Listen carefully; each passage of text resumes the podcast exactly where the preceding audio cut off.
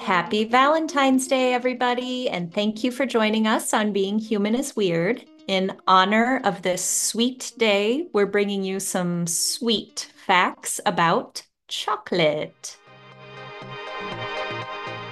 Ooh, you know I love chocolate. I would say I have a problem, probably, um, No. with it. Yeah. No, it's, well, we'll find out later if it's healthy or not, but much of the chocolate consumed today is in the form of sweet chocolate. So, sweet chocolate being a bar of chocolate, or when you think of like dark chocolate. So, that begs the question, Carrie is it healthy for us like we think and hope it is?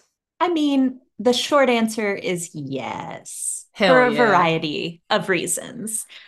But there is a little asterisk here that um, if you really want to focus on the health of chocolate, we're talking 70% or darker. Um, so, dark chocolate with the higher cocoa content is actually quite nutritious. It contains a decent amount of soluble fiber and it's loaded with all kinds of minerals. So think magnesium, iron, copper, and manganese. And that's just a few.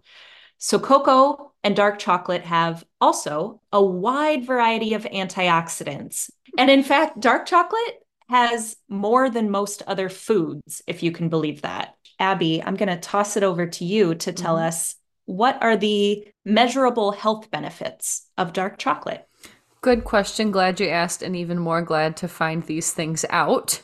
Fun fact research shows a reduction in heart disease risk among those who consume a moderate amount of chocolate. So, if you're eating three full size bars a day, we're probably blowing through the um, good thing part of it, and it becomes too much of a good thing. it's no longer a good thing.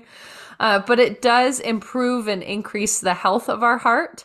The antioxidants that Carrie mentioned earlier that are in dark chocolate, so again, 70% or higher, have been shown to lower blood pressure, reduce the risk of clotting, and increases blood circulation to the heart, which then lowers the risk of things like stroke, coronary heart disease, and death from heart disease. Another fun thing is that it balances the immune system. So the flavanols prevent the immune system from going into overdrive, and it actually can help reduce oxidative stress. Oxidative stress is an imbalance that's caused by cells fighting against free radicals and tends to be a common cause of many different diseases. Mhm. Something that surprised me is that it actually combats diabetes. You would think that it would improve your risk, raise raise your risk of developing diabetes, but it actually combats it. There's a compound in dark chocolate that protects your cells, makes them stronger, and supports the processes that help the body to use insulin better, which might prevent or combat diabetes. What are some other things, Carrie? I don't want to bore everybody with my voice, but what are some other really great things that dark chocolate does for us? It also improves your brain function. So, again, those flavanols in the dark chocolate have a positive impact on your brain function, including better reaction time, visual spatial awareness, and stronger memory. So, the research here is ongoing, but one reason that they think this might be is the flavanols increase blood flow to the brain. We also see that it boosts athletic performance. It reduces the amount of oxygen an athlete uses while engaged in moderate to intense exercise. And that allows the athlete to maintain the workout intensity for longer. So, again, the key here is 70% or darker. And the other key is moderation, but not on Valentine's Day. Right, no, do whatever you want. Keep in mind that a typical bar of chocolate does contain about 600 calories. So that moderation does matter. And you can healthily build in dark chocolate on a daily basis. It's just maybe not 600 calories worth, right? Right, right. and uh, we know that chocolate makes us happy. Mhm. Um, I don't tend to feel stressed and then binge eat a bag of baby carrots. Um, that doesn't, I do. usually. you would. then you journal about it. Just kidding. Today's carrots were so good. Yeah. Over here, like, why do I have acne? so there are a few reasons that chocolate does actually make us happy, so we can feel better about um, enjoying it in mm-hmm. moderation mm-hmm. every day.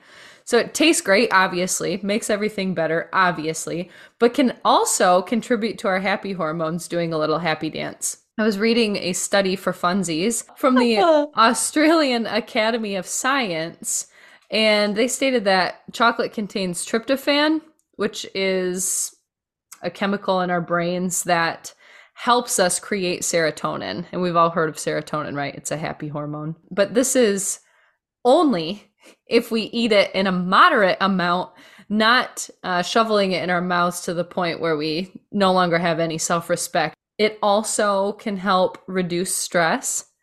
So, in that same study, there were people who were eating dark chocolate and they reported that they felt less stressed. And researchers confirmed that after eating the dark chocolate, they had reduced levels of the stress hormone cortisol. And the reason for this is because Dark chocolate has effects on heart health.